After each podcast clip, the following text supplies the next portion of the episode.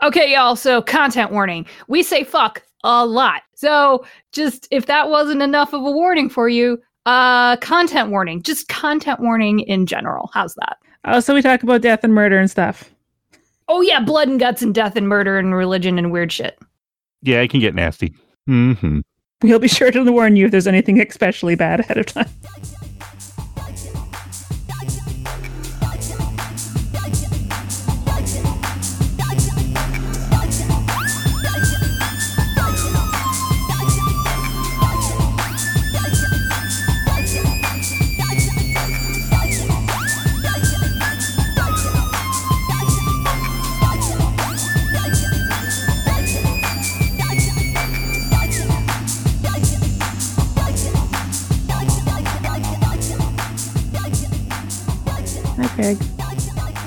I was going to tell him, fuck off. You were being nicer than I was. I don't have the energy to tell him to fuck off. Right now. That's fair. That's fair. That's.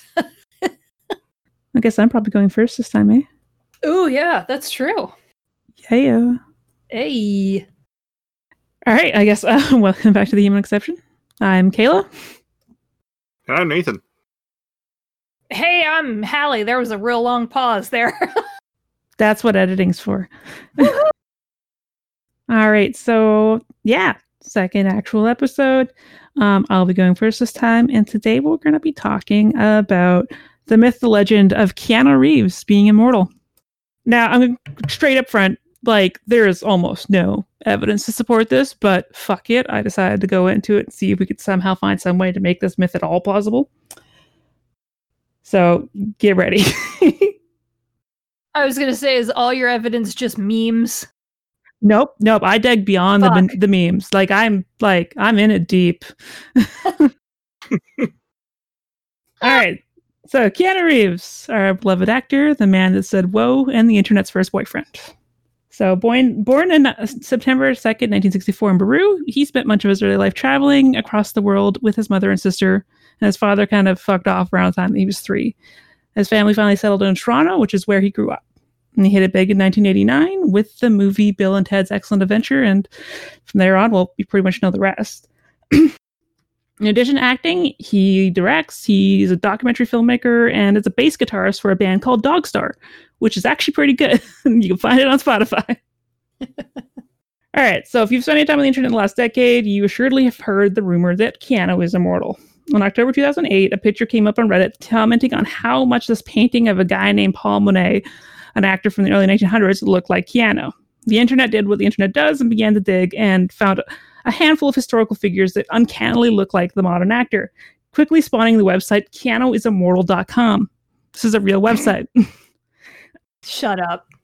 Right? So that was the first stop. When I started looking at this, I was like, okay, there's a website, all right. But like, it's a one-page website. There really is not much to it, which I'm kind of disappointed in. For the fact the website's been up for 10 years at this point. So Keanu's pretty famous for his quiet life. He's rarely out at big parties. You don't really see him in the tabloids. And if you think about it, what do you actually know about him? Like, nothing. I love this so much. Right? This website is bananas. It's really good. So before us getting into how this conspiracy theory works, kind of makes sense for you guys to know a little bit about the guy. So he hasn't had the easiest life. It's actually pretty fucking tragic when you look at it. With all traveling his youth, he went to so many different schools. Like there was a 5-year span where he went to 4 different high schools. And, you know, he was good at English and creative writing and chess, but he struggled with the maths and science. And he was good at basketball and baseball, and he was actually really good at ice hockey and was nicknamed The Wall. His acting talent took him to this prestigious performing arts school, but according to him, the experience was very traumatic. As a quote from him, he says, "It was a very small school, and I guess I didn't fit in. I had conflicts, run-ins with the staff. The principal and I didn't see eye to eye, and I was one of those why kids. I asked too many questions about everything. I couldn't stop, even if it got me into trouble. I wanted autonomy, and if you wanted to impose something on me, then you and I would have a problem." His mom would marry a bunch of times, but he never really bonded with any of his potential father figures. And at 17, left home and went to Hollywood. And then this is when the beginning of the tragedy starts. In 1993, River Phoenix was one of his good friends. He died of a drug overdose at 23. And then, well, during the 90s, then his sister Kim, who was also an actress, became incredibly sick with cancer, and Keanu took over as her primary caregiver. In December 1999, his girlfriend, Jennifer Syme, gave birth 8 months into her pregnancy to the baby Ava Archer Syme Reeves, who was stillborn. The couple broke up a couple weeks later. Oh, man. Oh. April 2001, Syme was killed when her vehicle collided with three parked cars in Los Angeles. She was being treated for depression at the time, and the police found prescription medication in her car. Jeez. So, yeah, he's had a great life. Yeah, so when we talk about Keanu, like, you know, that is all I can find about the guy. Like, really, that guy dug forever. And, like, that is those, like, 10 lines. Those are the only, like, personal information that's out there. When it comes to, like, celebrity gossip, there's almost nothing about him. There's pretty much three lines in the tabloids that have come up. The first one was that he was sued by a woman who suggested that he had used hypnosis and impersonated her ex-husband to impregnate her. She sought $3 million in spousal support from the actor for 4 children. DNA, of course, quickly disproved these claims. Okay. Yeah. Another rumor was that he's secretly married to the billionaire mogul David Geffen. There's absolutely no evidence to support this. And as he says, it's as if this rumor exists in another universe that doesn't have anything to do with me. And then within 2 months of each other, 2 women broke into his house. The first one, he was at home sleeping. He woke up to this woman standing in his bedroom. The second time, he was out of the house and his like homemakers were home. And this woman came in and started swimming in a swimming pool. And they're just people that were really into him. And that's it. Oh, dear. He's a really private person. So one of the things he says is like, I'm not interested in showing anybody what's behind the curtain. I like watching a good documentary about how something was made, but I just don't want it to be my life. And because of Bill and Ted, his breakout role, many assume that he's not very bright. When asked if this is a comfort in the way that people often underestimate his intelligence, his response was, I don't know how much intelligence I have.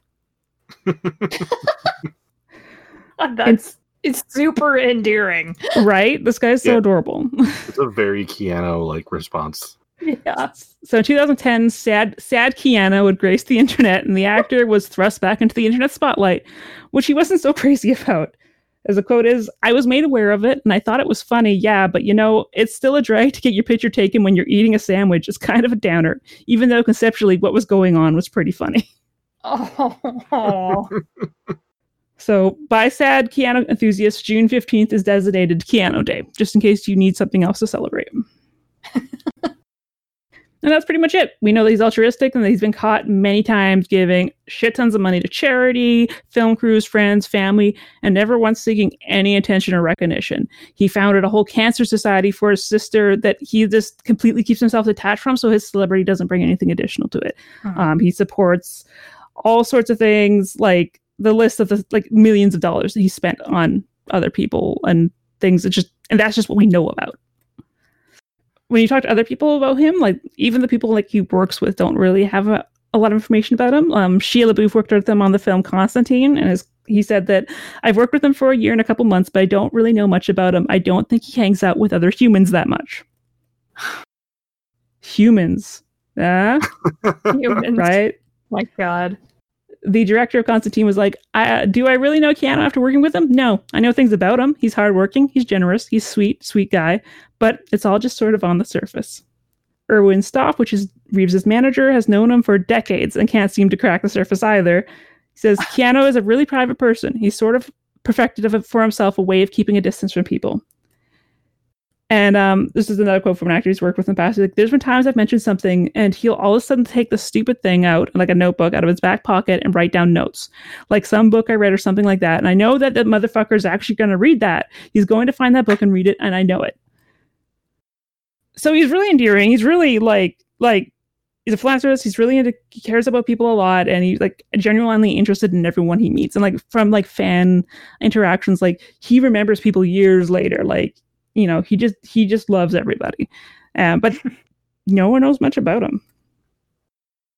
So the rumors of Keanu's mortality and many theories really aren't clear cut. Like some believe that he's immortal, others believe that he's a vampire, a time traveler, or he's reincarnating, or even that he's just Jesus. You know, but there are 3 common factors that are touted to support these theories. The first is that he's incredibly kind and sincere. He's given away millions of dollars. And that's just what we know about. Whenever this point is brought up, this quote is cited. Money is the last thing I think about it. I could live on what I already have made for the next few centuries. centuries. See? Get your tinfoil hat ready. So the second thing is the similarities between him and a handful of historical figures is really uncannily close, and I'll show you guys pictures. And the last one is that he just doesn't fucking age. And I've got a picture for you. So this is a series of pictures from 1995 to 2017, and that fucker pretty much looks the same. Like, we know now as into 2020 that he's got a little more gray going on, and he is starting to look a bit older. But if you do look at those pictures there, that's like, 30 years or whatever, and he just looks pretty much exactly the same. He's just basically like morphing into Dave Grohl. Yeah, he started out John Cusack and went into... Oh my god, Keanu and Dave Grohl are the same person. Has anyone seen them in the same room? There it is.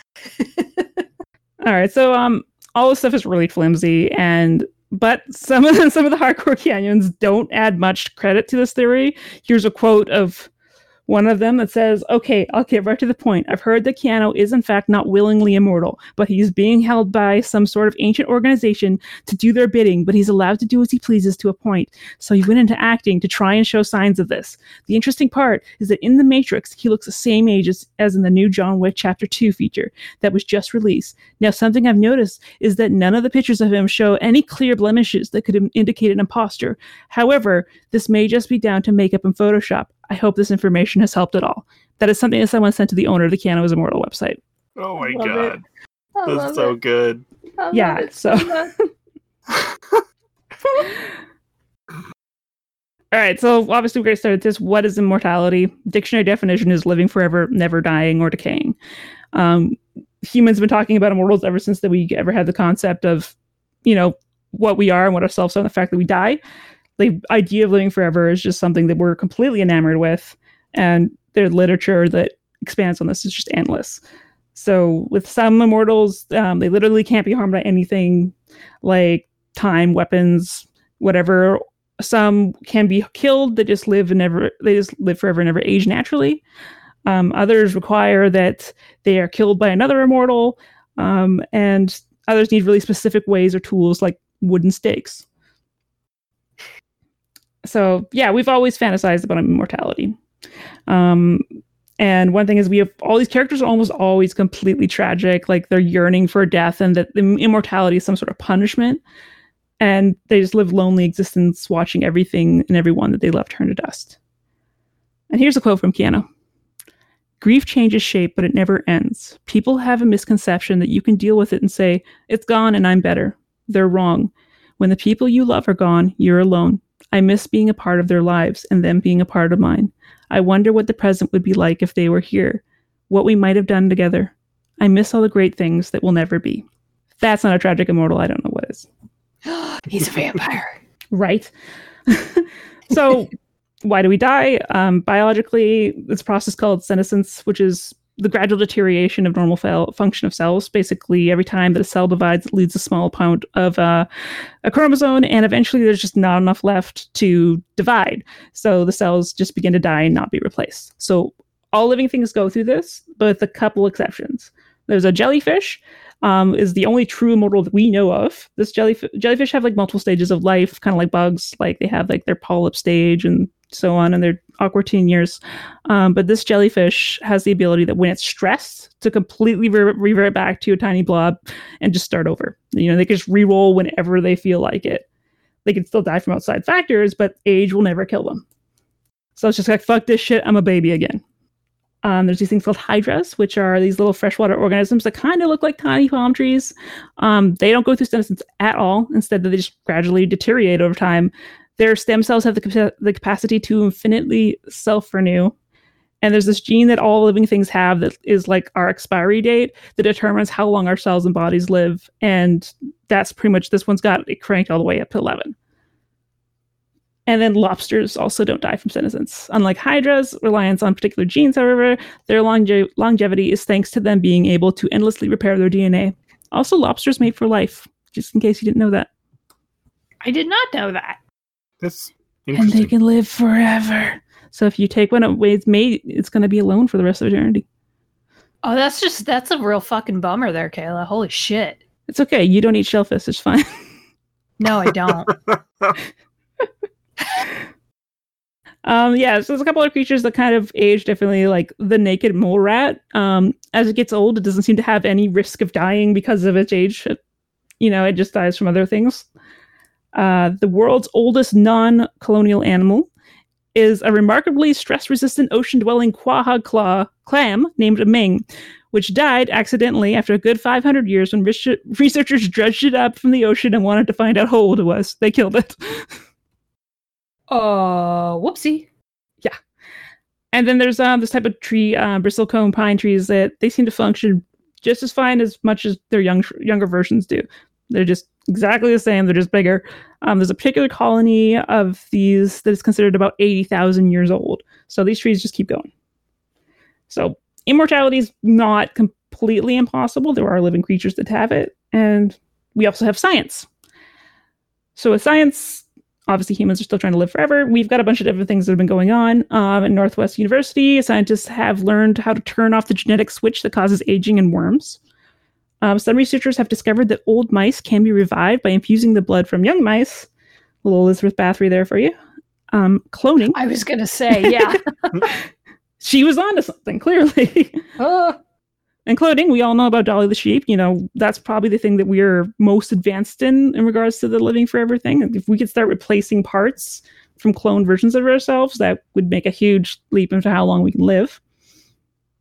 Nanotechnology, which could be used to replace damaged cells or dying cells, just kind of go in there and take them out. Cryonics, so that's the process of, freezing your brain, and that we could eventually then thaw out, but we've absolutely no evidence at all that this process would retain personality and memories at all. Like, they could thaw you out and you could just be an empty shell. We don't know if that would stay. Transhumanism, which of course is cyborgs, replacing body parts with the improved mechanic versions. And the singularity. Upload your brain into a computer. So these are all ways that humans are trying to achieve immortality as is. And the good news is that all of these methods, pretty much one thing in common they have is that they all think by 2030 that we're gonna nail them and we're gonna be good to go. I have questions. I don't have that much faith in humanity. Also, how much did this year set everybody back? Oh, yeah. And then a particular fun mention is another way you could potentially live forever. It is through meditation. There's this monk, Dashi Dorso Itilgov. He was a monk born in 1952, and he in a Russian monastery. And basically one day he just said, I'm ready to die. Just bury me. And he's sat down in lotus position and just let them bury him, and he never woke up. He's still there today. So he had this whole thing about dig me up in 30 years and check on me and stuff. And so they did. And he was completely unrotted. And he's still sitting perfectly in his fucking cross-legged position. He died just silently and painlessly and just went to sleep and didn't wake up. Again, they dug him up in 30 years. And now at this point, he's on display. And scientists have had an opportunity to look at him. And they are sure he is absolutely dead. But the body is so incredibly well preserved that parts of him look like he died 36 hours ago. Ugh. It's really fucking weird. Ugh. Yeah, so weird shit happens. And of course, then there's thousands of myths about immortal heroes. One in particular, though, caught my eye. Have you guys ever heard the story about the Wandering Jew? No. I don't think so. All right. So this character originally appeared in legends in around the 13th century. Though many connections have put this figure across all sorts of literature from different cultures and different eras. There's always this seeming, this character that's persistent through all these stories. It's kind of like a Mad Max situation. And there's just uncanny similarities between all these different stories from all over the place that seem to line up with them. The story is about a man who was made immortal in the time of Jesus and was cursed to wander the earth until a second coming. The reasons vary, but many common themes is that he taunted Jesus at the crucifixion. So, he was cursed to live forever. Some origins of the legends are really uncertain. Some people think that it's something to do with Cain and Abel for killing his brother. Cain is issued with a similar punishment to wander over the earth, to scavenging and never reaping, though it's not clearly stated that this would be for eternity. There's nothing that implies for sure that he just lived forever. It's just he had to suffer. And yeah, so that's as The story is just carried on forever, and as early as the 6th or 7th century, a monk claimed to have met a figure who struck Christ and is punished to wander the earth in eternal suffering and lament. As a quote from this guy, he says, "I saw an Ethiopian clad in rags who said to me, 'You and I are condemned to the same punishment.' And I said to him, 'Who are you?' And the Ethiopian who had appeared to me replied, 'I am he who struck on the cheek the creator of the universe, our Lord Jesus Christ, at the time of the passion. That is why. And I cannot stop weeping.'" Oh. Some fucking guy came up to a monk and said this. That would make me question so many things. Mostly, who the fuck are you? But... mm-hmm. So throughout all the years, like, there's claim sightings of this guy throughout Europe. So, tragic immortal hero? Ooh. Now that we're on to this, then, who the fuck was Keanu Reeves in the past? Well, the earliest reincarnation that has been suggested is, well, Jesus. Mm-hmm. I present you with Keanu Reeves in stained glass. Oh. So, this is a picture that could come up. One thing you'll notice is that there's Jesus in the center, and then there's Mary and someone else on the other side. I don't know my religion well enough, but the face has been copied to the other two figures. I don't know if the face in the center of Jesus is the actual one, because I've not been able to source where this church is or any information about it. Like, I don't know even where this picture originally came from. Oh my God. This is amazing. So that one could be nothing, but you really can't deny this next one here. It's Keanu Reeves talking to a fan, and then there's a bottle of water in front of him and a glass of wine. Clearly. And really, that's all there is about the whole Jesus story. Like, I can't find any other ties to Jesus other than that. So our first real contender is Charlemagne. Hmm. Here is an illustration of Charlemagne versus Keanu Reeves. Real fucking similar. You think so? I don't. Nah. Like, all we have is an illustration. Like, we don't have any sort of actual picture or mask or anything. They didn't have photography back in Charlemagne's day? Mine. In 700? Yeah, no, they didn't. Fuck. I thought everyone had, like, an fucking iPhone. Right? Well, so then let's talk about Chuck. So, born in 748, he's a pretty big deal. He's called the father of Europe. He had some very progressive ideas, which is really odd for someone of that era. So there's a ton of information about this guy because, like, he's considered like one of the best guys in history. And so you can find out some stuff, but most of the stuff that I'm referencing comes from the writings of a guy named Einhard, who was a very loyal servant to him, and a scholar whose greatest work was Chuck's biography. Like, that was his thing, his entire life. But of course, he lived with him. He was like he was a secretary, so he's someone who actually knew him fairly well. So points towards this. Well, no one knows where Chuck was born. Not even Einhard. That's mysterious, right? No one knows where he came from. Just the fucking guy who's going to change the world just showed up out of nowhere. He united most of Western Europe, and for the first time since like a classical era of the Roman Empire, and united parts of Europe that had never been under Frankish or Roman rule. Like, he even befriended like a bunch of the Gauls and shit. Like, he got everyone on board. The Pope, though, wasn't very crazy about him, but a woman had become empress at the time, and that just couldn't do. So he basically invited Chuck to come hang out and surprise him with a coronation, saying that the spot of emperor is vacant since the woman doesn't count. Einhard says that Chuck really had no interest, and this was a complete surprise by the Pope. He just fucking showed up with a crown. So suddenly he becomes the Holy Roman Emperor, which is like, well, fuck. But Chuck thought education was a shit and was determined that all 18 of his children were educated, including his daughters. This included writing and weaponry for the boys and embroidery, spinning, and weaving for the girls. So almost modern. Did you say 18 kids? 18 kids by 10 Jesus concubines Christ. And 3 wives or some shit. Oh my. Yeah. As was the time. That's what they did at the time.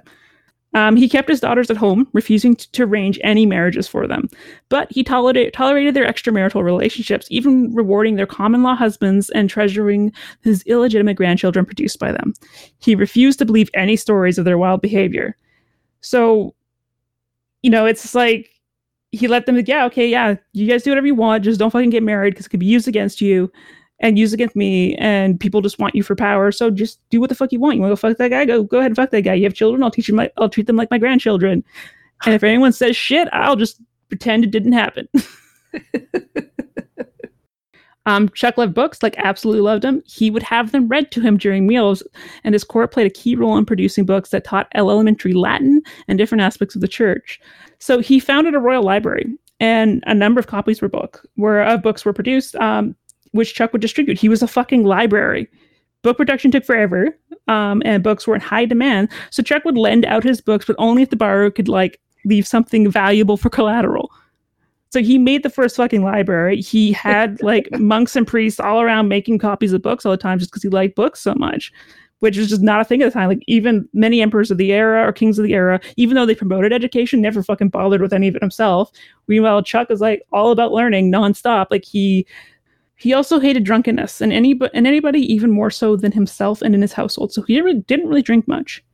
Now, this is something that can be said of Keanu. He doesn't drink much. He doesn't really, not really into drugs or anything like that. And that's because his dad was an alcoholic and drug addict. Oh. Mm-hmm. Chuck was very private. He very rarely hosted parties except on the great feast days when it was expected, where he'd invite many people over, just kind of bang out the couple social events of the year and just tell everyone to fuck off for the rest of the time, which I'm totally behind. All right, so aside from his striking resemblance, the account of the death of Charlemagne raises some suspicions. Not long before he died, Chuck called his son, who was a king at the time, to court and said, "Hey dog, you're gonna be my co-emperor and then sent him back home. And then a couple months later, he got sick and died. As he was dying in bed, he became depressed, thinking about all the things that he never got done. So it was winter when he died, so it was January 814. And the ground was frozen, and it's very common at this time, and especially in this era, even today when it's fucking winter, you don't bury people right away. You don't have to. There's no rush. And also because ground is frozen, just say, wait until it's easier. But they buried him the same day that he died, which is rather unusual. Things don't stop being weird at that point. So about 186 years later, so it's the year 1000, the German Emperor Otto III, who was having a really shitty time, decided to open up the crypt and was hoping for some sort of inspiration when he looked upon Charles. And as he opened it up, lit up the torches, he was completely confounded. Charles was sitting there upon a throne, wearing a crown and holding a scepter. And he looked, what they said is almost entirely incorrupt, his body hadn't decayed at all. And in one of the quotes here says is, "He had not lost any of his members to decay, except only the tip of his nose, which Emperor Otto replaced with gold. And he took a tooth from Charles' mouth, walled the entrance up to the chamber, and withdrew." So he replaced his nose with gold, took a tooth, and then walled them back up. Oh. Okay. That's that's a lot. Yeah. Well, then, another 160 years later, another emperor reopened the tomb. And they're this guy's done something better. And he reburied the guy in this crazy marble sarcophagus, which was then buried under the floor of the cathedral, which I'll show you a picture of because it's kind of fucking neat. Ooh. Oh, that's cool. That is cool. Right? That's pretty baller. And then in 1215, another emperor dug him up and made him a new sarcophagus. This one is made from gold and silver. Holy shit, dude. Oh my god. Why? Fucking wild. I mean, why not? But why? It's fucking Charlemagne, man. Yes. Is the original, is that all of his horses and all of his 5 million children on the side of his sarcophagus, his first sarcophagus? Or all his lives? Oh. Maybe. So in 1349, some of his bones were removed and kept as relics by the Holy Roman Emperor of Charles IV. And after 5 undisturbed centuries, the founder of the Holy Roman Empire was exhumed again in 1861 for research purposes. And at this point, all his bones and stuff still exist in this church in Germany. With an X-ray and a CT scan that was performed in 2010, it was determined that his height was 1.84 meters or 6'0". This puts him in the 99th percentile of height for this period, giving that the average male at this time was about 5'7". So 6 feet. The width of the bone suggests that he was gracile in his body build, so he was kind of lean looking. So yeah, he was 1.84 meters. Keanu's 1.86. Right? This is what they look like. They've been like bound to this I don't know, velvet board. Yeah, it's pretty cool. So you can go and see Charles's grave now in this church. The silver and gold sarcophagus is like in a glass case, and so you can go check it out. It's pretty cool. One of the things that is also there is his throne. Oh, interesting. Can you sit in it? No, it's walled off. But yeah, he made it after he was made emperor, and it was a pretty big deal after that. Sure. Wow. But basically, well, he wasn't crowned in it per se. 31 German kings were crowned in it after him. So his legacy, when Chuck died, his estate was handled as such. Most of the wealth went to the church to be used for charity. His son would be the last of the Charlemagne's empire, and as it would be divided among his sons after Louis's death, and laid the foundation for the creation of Germany and France. Charlemagne had 18 children and 5 grandchildren. Among his descendants are several royal dynasties, including Habsburg, Capetian, the Plantagenet dynasties, and by consequence, most, if not all, established European noble families ever since can genealogically retrace some of their heritage back to Charlemagne. He fucking birthed everyone, basically. He's a king that made kings. Yeah. And so, yeah, that was Charlemagne. So what did Keanu do after that? Well, he became a painter in 1503.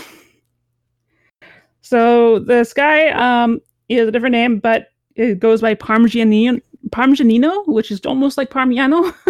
So I just call him Parm, because otherwise I just think of cheese. So yeah, he was born in 1503, eighth child in an Italian family. His father died of the plague when he was about 2 years old. And him and his siblings were raised by his mother and his two uncles. So he was a brilliant artist. He was hired by churches and the wealthy all over. He was just in high demand. So he traveled and he painted. And for the most part, there isn't really a ton of craziness. But there is this one from this time in Rome. In 1527, Rome was sacked. The soldiers raiding houses, murdering and raping as they do, all to claim the city for the Holy Roman Emperor. Parm was just chilling out, completely transfixed. Latest painting of Madonna and the Child with Baptiste Saint Jerome. He was just completely clueless of what was going around him. I'm going to show you this picture of the painting he's working on. It's pretty fucking cool. Like, he was a good artist. Jeez. Holy shit. Yeah. So this is what he's working on as the middle of Rome being sacked, and he has no idea. So the troops storm into the residence. They find him sitting there at work, and the story goes that they froze, stunned by the angelic beauty of the young painter's face, the innocent intensity of his concentration, and the supernatural light of the painting itself. They could not bring themselves to harm either the artist or his work, and instead kept him in their employ for some months, producing pictures and portraits. Eventually he escaped with the help of his uncle. Basically, he was so beautiful, his work was so beautiful, we're not going to kill you or rape you, we're going to keep you to make us art for us. So he got out eventually. In 1530, he was living in Bologna and was present for the banquet for the freshly crowned Holy Roman Emperor, Charles V, who, luck would have it, would be the last Holy Roman Emperor of the Holy Roman Dynasty established by our good friend Chuck. Oh, and he was the last to be crowned on Chuck's throne. Coincidence? I think not. The last years of his life, he became obsessed with alchemy, devoting all of his time and resources into his research, and even at the expense of his health. Some believe that this was due to his fascination with magic, while others believe he was trying to develop a new medium for his art. But during this time, while he still worked on personal projects, he neglected all of the contracts, including repeatedly missing deadlines to paint murals for the church. He was even jailed for this, but got out on bail, promising to do the work, and then he just fucked off to another city. In August 1540, he took ill when he was 37 and died of a fever. He is buried naked with a cross made of cypress on his chest in the Church of the Servites. So here's some paintings of Buddy. So this is one of his most famous self-portraits from early in his life. Ah, that boyish charm. Right? And this is one of his later paintings of himself. The dude on the left looks like Vincent van Gogh. Yeah. There is one more painting. Now, this painting is called The Portrait of a Man. It's not titled as a self-portrait, but the notes and stuff that were found in regards to it and the sketches found in regards to it, pretty much all Artley scholars believe that it was a self-portrait. There are some similarities there. Yeah. Okay. All right. Not nearly as close as Shakespeare and Anne Hathaway, but getting there. All right. So, in our last contender, in the previous lives of Mr. Reeves, is a man known as Paul Mounet. Born in 1847, he began his career studying medicine to become a doctor and then decided to become an actor following his older brother's steps. As a stage actor, he performed many plays in France, including Shakespeare, but he's probably most well known for his role in the 1909 film Macbeth, where he played the title character. Now, Macbeth is a really important play to Keanu. Keanu loves Shakespeare, he loves theater, and he has done stage performance, so this is a big one for him. It's just kind of a weird association. In 1922, Mounet died of heart failure.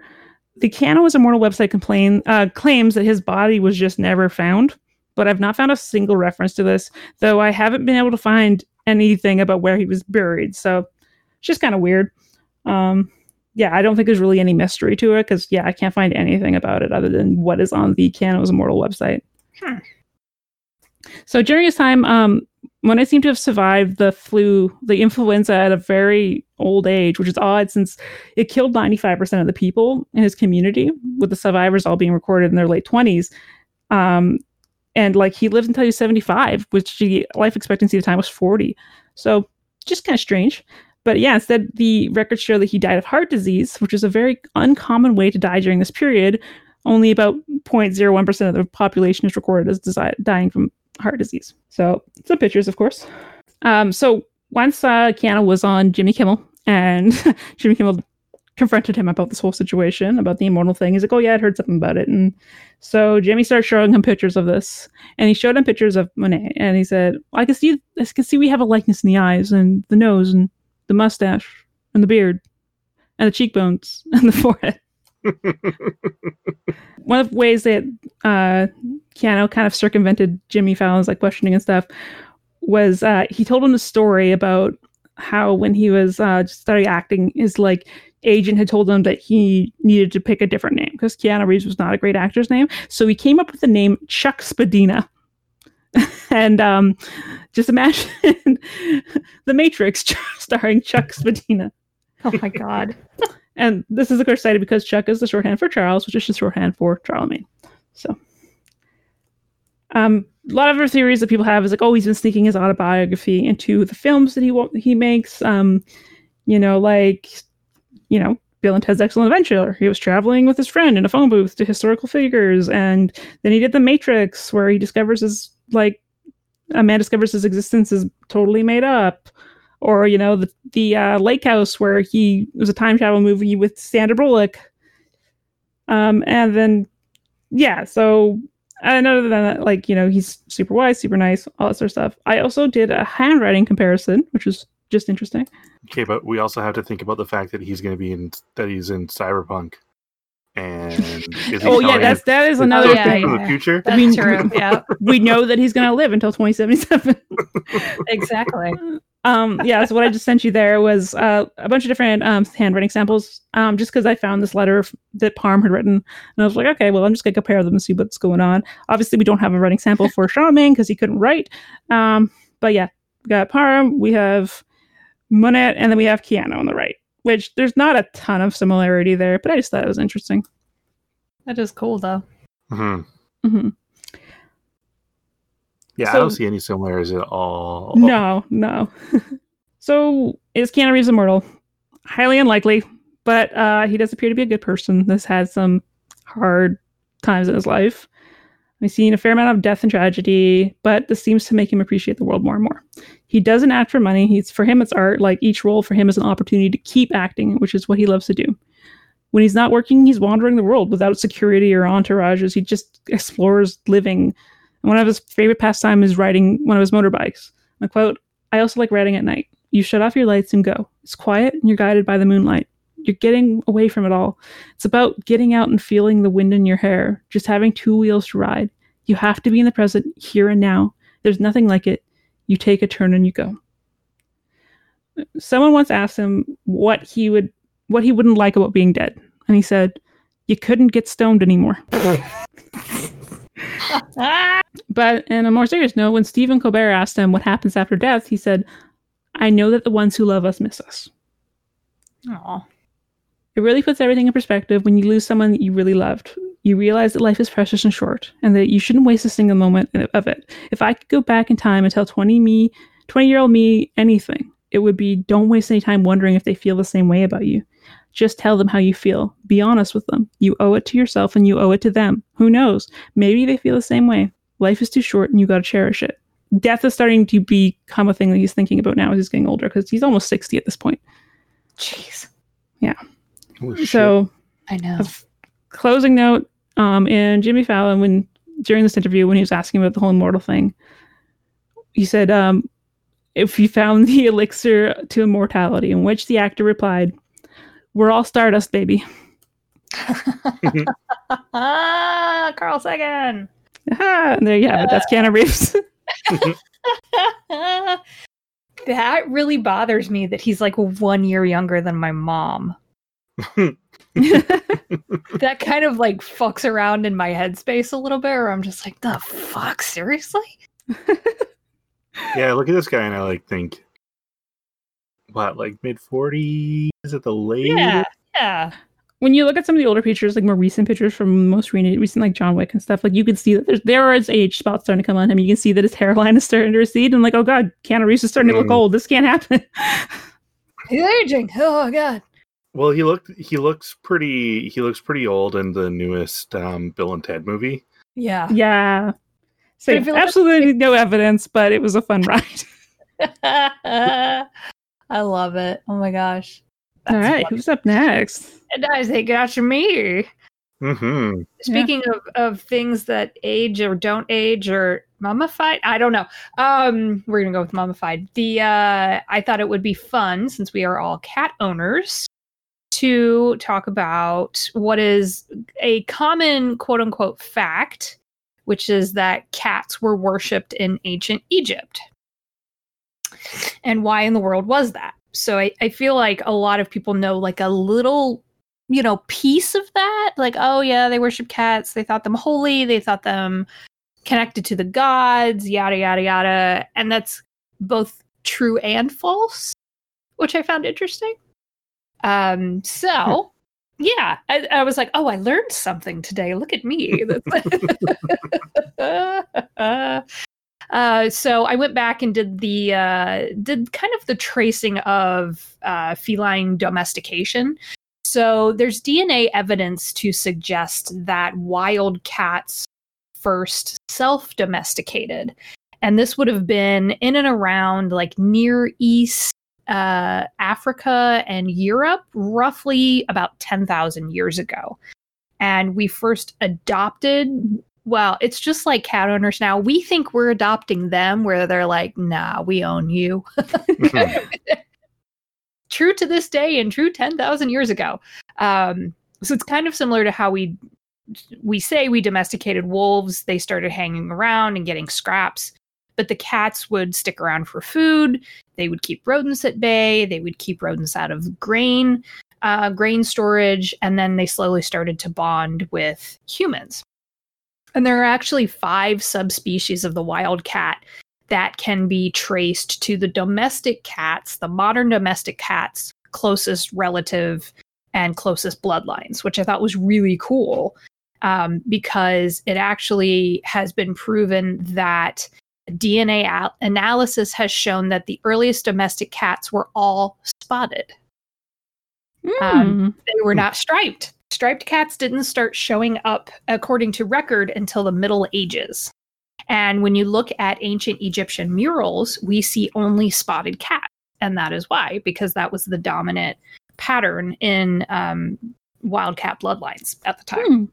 I know. I was like, that's really cool. That's really cool. I didn't know that. So there's been actually a lot of work looking at it's like we were talking about earlier today. It's like, yes, they just dug up another sarcophagus. It's 2,500 years old. We're going to go back 10,000 years with cats. Way before even this poor guy they pulled out of the ground and then opened his sarcophagus, the mummy style. And don't you motherfuckers watch movies? Like, seriously. It's don't. In 2020 of all times. Yes. Of all years, please don't open the cursed mummy tomb. Just don't do it. So there's a university in Belgium that actually started the work on sampling the DNA and analyzing it. And they took remains from 200 excavated cats from archaeological sites in Near East Africa and Europe to try to figure out where the bloodlines started changing, where the DNA started changing. And the cat remains were anywhere between 100 and 9,000 to 10,000 years old. And they were able to prove that domestic cats descended from the African wild cat, which is a subspecies native to Europe. And then farmers in this area would have, you know, welcomed them, probably because they weren't huge, so they weren't a massive threat, but they would have helped keep the grain free of rodents. And then our relationship with these wildcats sufficiently altered its genome enough that we start seeing these subspecies show up in these wildcats. So they started evolution, baby. They started splitting off into different veins and different subspecies. We started bringing cats aboard trading ships to hunt vermin. And then because of their presence on the ships, the domestic cat then spread across Europe via the trade routes. And researchers have even found evidence of Egyptian cats at Viking sites near the Baltic Sea. I was like, okay then. Nice. Okay. I wonder what that adoption process was like. Right. Here's a trade ship from Northern Africa. Oh my God, what is that? Yeah, this thing. I'll take 5. Yeah, this is great. There's no more Black Plague. Oh, wait, hold on. But what is unique, and again, like what most people commonly refer to as Egyptian worship of cats, there's an Egyptologist, her name's Melinda Hartwig, and she's the curator of the ancient Egyptian, Nubian, and Near Eastern art. What's the word I want here? I just lost my word. Like, exhibit, museum. Exhibit. Thank you. Hey, there we go. It's at Emory University's Michael C. Carlos Museum in Atlanta. So she's been quoted as saying that the Egyptians looked at the cat the same way they looked at everything else, which was a way to explain and personify the universe.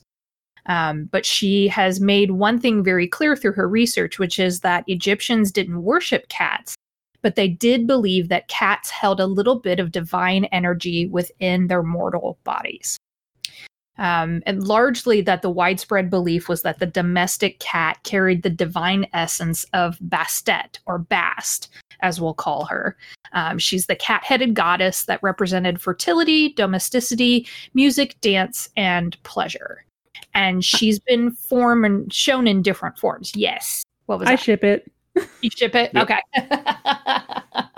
It makes sense. It's just like with so many of the other pieces that we've dug up of ancient civilizations, their gods change shape as the stories change, as the beliefs change, as the rulers change.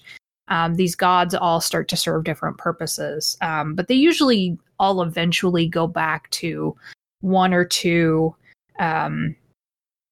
core beliefs. So with Bast, it had a lot to do with like being goddess of the home and domesticity. You see a lot of that show up in research. There was a pretty common belief later on that she protected the home from evil spirits and disease, especially diseases associated with women and children. So again, back to the home and domesticity. And as with many of the deities in Egyptian religion, she also played a role in the afterlife. She was seen as a guide and a helper to the dead, but this wasn't one of her primary duties. It's like, yeah, I got my full-time job over here with the hearth and the home and the whole like childbearing thing, but also I'm going to get you to where you need to go across the river. If you get lost, I'll help you. Yeah. Like you can come find me. Don't trust some of those others if you get lost, but don't come to me first. Type of a thing.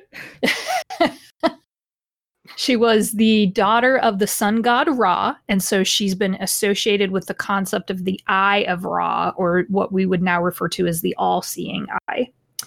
And then her name went through a bunch of different changes. I'm going to butcher this pronunciation, but her name was originally spelled B''SST, which then became Ubaste, then Bast, then Bastet, and Egyptian scholars still can't agree universally on the original meaning of the name. She didn't actually become extremely popular in Egypt until the Second Dynasty, which was 2890 to 2670 BCE. And she even had her own cult. I still get to talk about cults. Oh, my God. Yeah. A cat god cult? I'm in. A cat god cult. That's I know, amazing. Right? Led by a woman. Yes. She was the original cat lady. Oh, my God.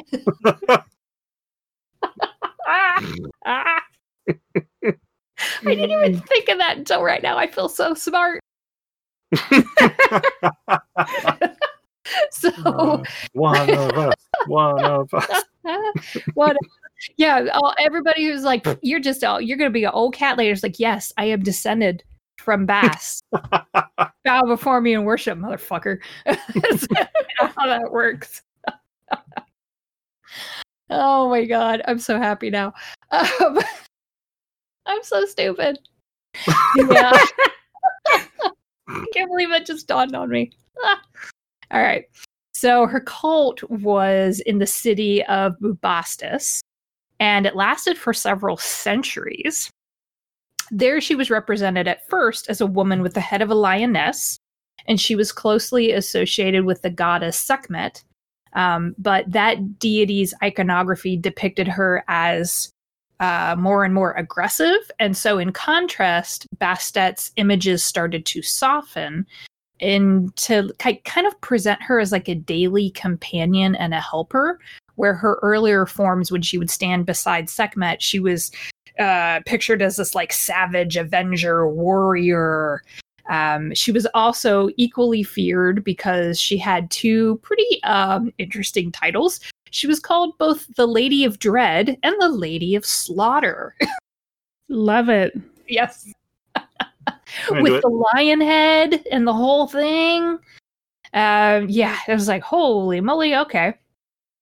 She's also been associated with both Mao, the divine cat, who's an aspect of Ra, and Macbeth, the goddess of justice, and who was the first official feline deity in Egyptian history. This lady was kind of like born out of already this really aggressive protector and avenger, and then she slowly transformed into kind of a more domestic deity as the centuries went on. I wonder if that's related to our quote, domestication of the cats. Because originally, wild cats would have been fucking you up all the time. Right. But then cats come into the home. I wondered about that. There was nothing that I found in my research to show a direct link, but it makes sense. Cool. Yeah. I thought it was pretty cool. I was like, okay. Now, was it just called a cult because it was worshiping a female god, or was it actually a cult? No, it was. Her cult center was in the city Bubastis. It was in Lower Egypt. It was also the city also became one of the richest and most luxuriant cities in Egypt because people traveled from all over the country to pay respects to Bastet and have the bodies of their dead cats interned in the city.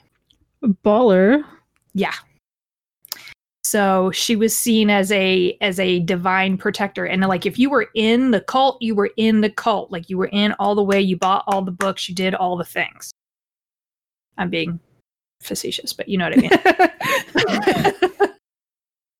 I mean. So her iconography also started to change as the years and the centuries went on. She slowly started to lose the more lioness deity appearance, and she became milder, but she was still considered to be dangerous to those who broke the law or abused others. So that's where you go back to that protector, that avenger. Unfortunately, the primary source for a lot of this information was Herodotus, and go into a lot of detail on the particulars, which I would have loved to have known. I'm like, yes, how exactly do you worship Bastet other than interning your dead cats and like not pissing her off? Like, what? I need some beats, man. You need to foster all the stray cats in the city 4 times before she claws your face off. Yeah, it was like, what do you No, but her temple, her cult center, as we'll say, was actually the focal point of the city. So everybody knew where it was. Yeah, everybody went there. And clerics of the temple also provided services ranging from medical attention to counseling to food distribution. So this is like a community center, not a cult. Well, okay, so like back in, I guess it depends on like the definition that we're using of cult, I guess, because yeah, that's not the modern definition. Yeah. Okay, because I'm like, yeah. This is not like Scientology. So it would be like a sect of a religion, like almost like an offshoot of whatever. Okay. Yeah. Yep, that makes sense. So I found what Herodotus wrote about. It's just a little description of the temple, and I thought this was really cool. So I'm quoting here. "Save for the entrance, it stands on an island. Two separate channels approach it from the Nile, and after coming up to the entry of the temple, they run round on it on opposite sides, each of them 100 feet wide and overshadowed by trees. The temple is in the midst of the city, the whole circuit of which commands a view down onto it. For the city's level has been raised, but that of the temple has been left as it was from the first, so that it can be seen into from without. A stone wall, carven with figures, runs round it. Within is a grove of very tall trees, growing round a great shrine, wherein is an image of the goddess. The temple is a square, each side measuring a furlong." I have no idea what that means. "A road paved with stone of about 3 furlongs length leads to the entrance, running eastward through the marketplace towards the temple of Hermes. This road is about 400 feet wide and bordered by trees reaching to heaven." I love it. I know, right? Do you know what kind of trees they were? No, that did not say, and I couldn't find much. Cypress. I wondered. The Greeks and the Romans very commonly had cypress trees, especially around cemeteries and in their areas, and they're considered related to femininity and that they reach up to heaven to deliver souls. Uh-huh. Mm-hmm. So yeah, I don't know. Might be related. It could be. Yeah, Herodotus was not super detailed. It was like, oh yeah, it's like 400 feet long. It's like this, but these trees, man, I don't know. What era? So, do you know what era this was? Like what year? Gosh. So Herodotus, I bet we can find out. See, I'm not as detailed. I find stuff and I'm like, yeah, that sounds good. I'm just neurotic. So. No. You're good. I'm just not. So ancient Greek historian. I know. So he lived from 484 to 425 or 413 BCE. Okay. So yeah, around that era, cypress would have been very common in northern Africa. That makes sense. Ta-da! Da, da, da, da. I am gonna fucking do a whole episode on cypress trees. You wait. It's so interesting, though. It's like so freaking interesting. So a furlong is 201 meters, a little over 201 meters, or 660 Americas. I was gonna say you're gonna have to Americas. Yeah, you're gonna have to convert that for those of us who don't use the metric system. No, that's long. Holy crap. That's huge. Yeah. Mm-hmm. And the city looked down on it, which is like a dope ass move because the temple's like, we were here first. That's great. Good try though. So her popularity started to really grow out of this role as the protector of women and of the household. But she was as popular among men as women in that every man has a mother, sister, girlfriend, wife, or daughter who benefited from the care that Bastet provided them. That's so cool. I know, right? I like highlighted it and bolded that line. I was like, holy shit, what? That's awesome. Egypt, but, you know, women in Egypt had a lot more power than a lot of cultures. They could own land, they were held in high regard, they often served in the temples, and they had almost equal rights. which were guaranteed through the fact that there were goddesses protecting them. And so it was just kind of built into their society. That's awesome. Yeah. A couple of the details that I found out about this big festival they had every year at Bastet's center, her temple, was that one of the big parades that happened focused on the delivery of mummified cats to her temple. Okay. Are you ready for this? Because holy shit, when the temple was excavated in 1887 and 1889, there were over 300,000 mummified cats. Damn. Wow. Do we know how many years over that was? Like, was that like from like a couple thousand years? Centuries? Yeah. Okay. Yep. There'd be so much reference material for studying cats. And that's where they started, you know, after the technology was available, they started doing DNA analysis. And no wonder we thought they fucking worshipped cats. Dude, there was 300,000 of them. Yeah. Right. It totally makes sense that's that common kind of like is and isn't a misconception. I was like, holy shit. Yeah.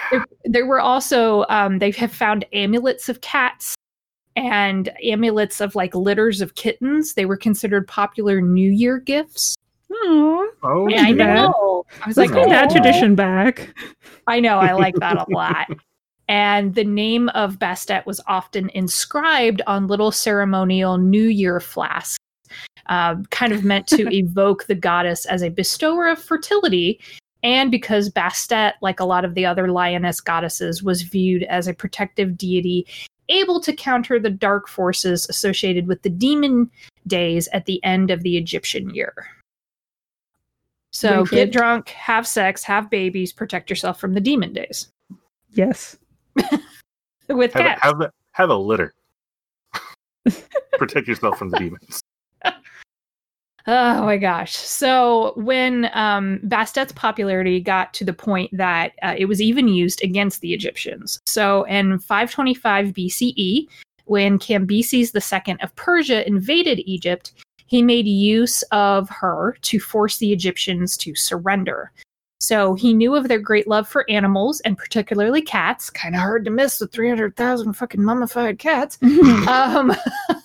So he had his soldiers paint the image of Bastet on their shields and then arranged all of the animals that could be found and drove them before the army toward the pivotal city of Pelusium. The Egyptians refused to fight for fear of harming the animals and offending Bastet, and so they surrendered. Shitty guys, Jesus. Wow. Yeah, it was really shitty, but it was also really fucking smart. Yeah, but it was shitty. Dicks. Don't do that. But I couldn't find anything that like, you know, that the Egyptians waded into the slaughter and then were like, no, we don't want to do. They just stopped. They didn't even try. Like, yeah, we're good. Yeah, you can't. What do you want? Can't do this. And probably a lot of that was because that the penalty for killing a cat, even by accident, was death. Damn. I'm into it. Would rather surrender than offend the goddess and force them and basically be put to the sword. Was there a special rite for killing them that way, or is it just like just you're gonna die? It was basically you're gonna die. Cool. I'm sure it was something brutal and awful, given the time. Eaten alive by cats. Eaten alive by cats. That's probably just cruel cats, though. That's where Charlemagne's nose went. Okay. The cat that was entombed with it. So yeah, at this point, the numbers of mummified cats that archaeologists have found have been way past 300,000. That was just in one temple. They've found thousands upon thousands at this point. Hartwig even says that so many cat mummies have survived the centuries because destroying them would have been prohibited in ancient Europe because they carried the essence of the goddess. So they wound up being stashed away in pre-existing burial chambers and secondary catacombs. And there was even a more recent excavation at a pyramid complex that unearthed another couple dozen of cat mummies, and some of them were buried in their own limestone coffins. What? Oh my God. I just like how like Europeans are like, fuck mummies, let's eat them and turn them into paint, but we'll leave the cats alone. Yep. Yep. Or maybe just freaked them out. I don't know. Why do they worship these things? They're rat killers. I don't understand. This is a Pet Cemetery. We've all seen that movie. You mean the play? There is only one mummy movie, and I think we can do this. There have been other icons of Bastet in her motherhood goddess form. She's part cat, part mother, almost like a fertility statue kind of look to her. And she can also be found on columns that have been found in different pyramids and catacombs. And then you usually almost always see these figures of her surrounded by cats or kittens at her feet. No. Yeah. So I have a few other interesting facts for you about this that I dug up. It has been theorized, probably pretty, I think, accurately, that cat fondness for napping in the sun led to early associations between the cat and the sun god Ra. Checks out. Yep. Mm-hmm, mm-hmm. There's abundant archaeological evidence of cats serving multiple roles. Cats were depicted protecting households against rodents and snakes, but also as helpers for bird hunters and as pampered pets. Oh my God, could you imagine taking a cat hunting birds? It's just like, how did that go? Right now, yeah. Considering they were the size of a small wildcat, probably I'm just trying pretty to, like, well. Cats don't give a shit about what you want. Like... These cats don't give a shit. Those cats maybe. I don't know. Maybe. I don't know. Or maybe just like the Egyptians just took their herd of cats out and they just like had a picnic and wait for the cats to kill the birds. Hunting. Yep. Cats have been found buried in human graves, although that relationship exactly isn't always made clear. Some of the cats were buried with offerings, which indicated that someone was planning for the animals' afterlives. And starting around 1000 BCE, there were gigantic cemeteries full of tens of thousands of cats that became fairly widespread and popular. The cats were elaborately wrapped and decorated. They were attended by temple attendants. And Roman travelers to Egypt described how regular Egyptians revered cats, sometimes traveling long distances to bury a deceased cat in a cemetery. And then, I know. And then my last one is that ancient Egyptians, according to scholar Alan Diesel, ancient Egyptians probably began attributing divine characteristics to cats gradually. They have an almost supernatural grace and ability for stealth. They have night vision, which was highly admired and might have helped them morph into truly sacred animals in the eyes of ancient Egyptians. And then the whole napping in the sun, and then you just ball that all together. And they get rolled into this admiration and like having this divine essence that gets linked to Bastet or to Bast. So you think about it, like you bring a cat to your home, they're killing the rodents, and you don't necessarily associate rodents with disease, but your family's healthier. It's like, and now the rodents start eating your grain. Yeah. Mm-hmm. It makes sense. Totally. Yep. So there are some really interesting, I unfortunately wasn't able to save, but I'll link some of these articles to you. There's some really cool cat statues that I wish I had saved, not on my iPad but on my actual computer, because good job me. But I'll give you all this link, because I some of the statues are really friggin' cool, and they don't look any different than our modern domestic cats. I look forward to it. It's buck wild. Yeah. So yeah, that's cats in ancient Egypt. Not necessarily worshipped, but highly valued and prized, and seen as a little, having the tiny little essence of the divine.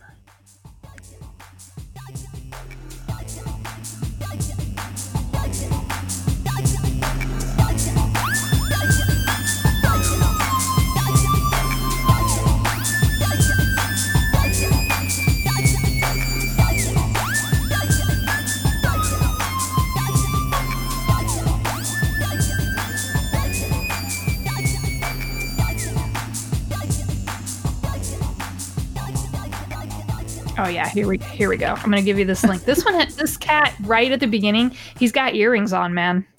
What? I wonder if they actually did that. Pierced him? I don't know.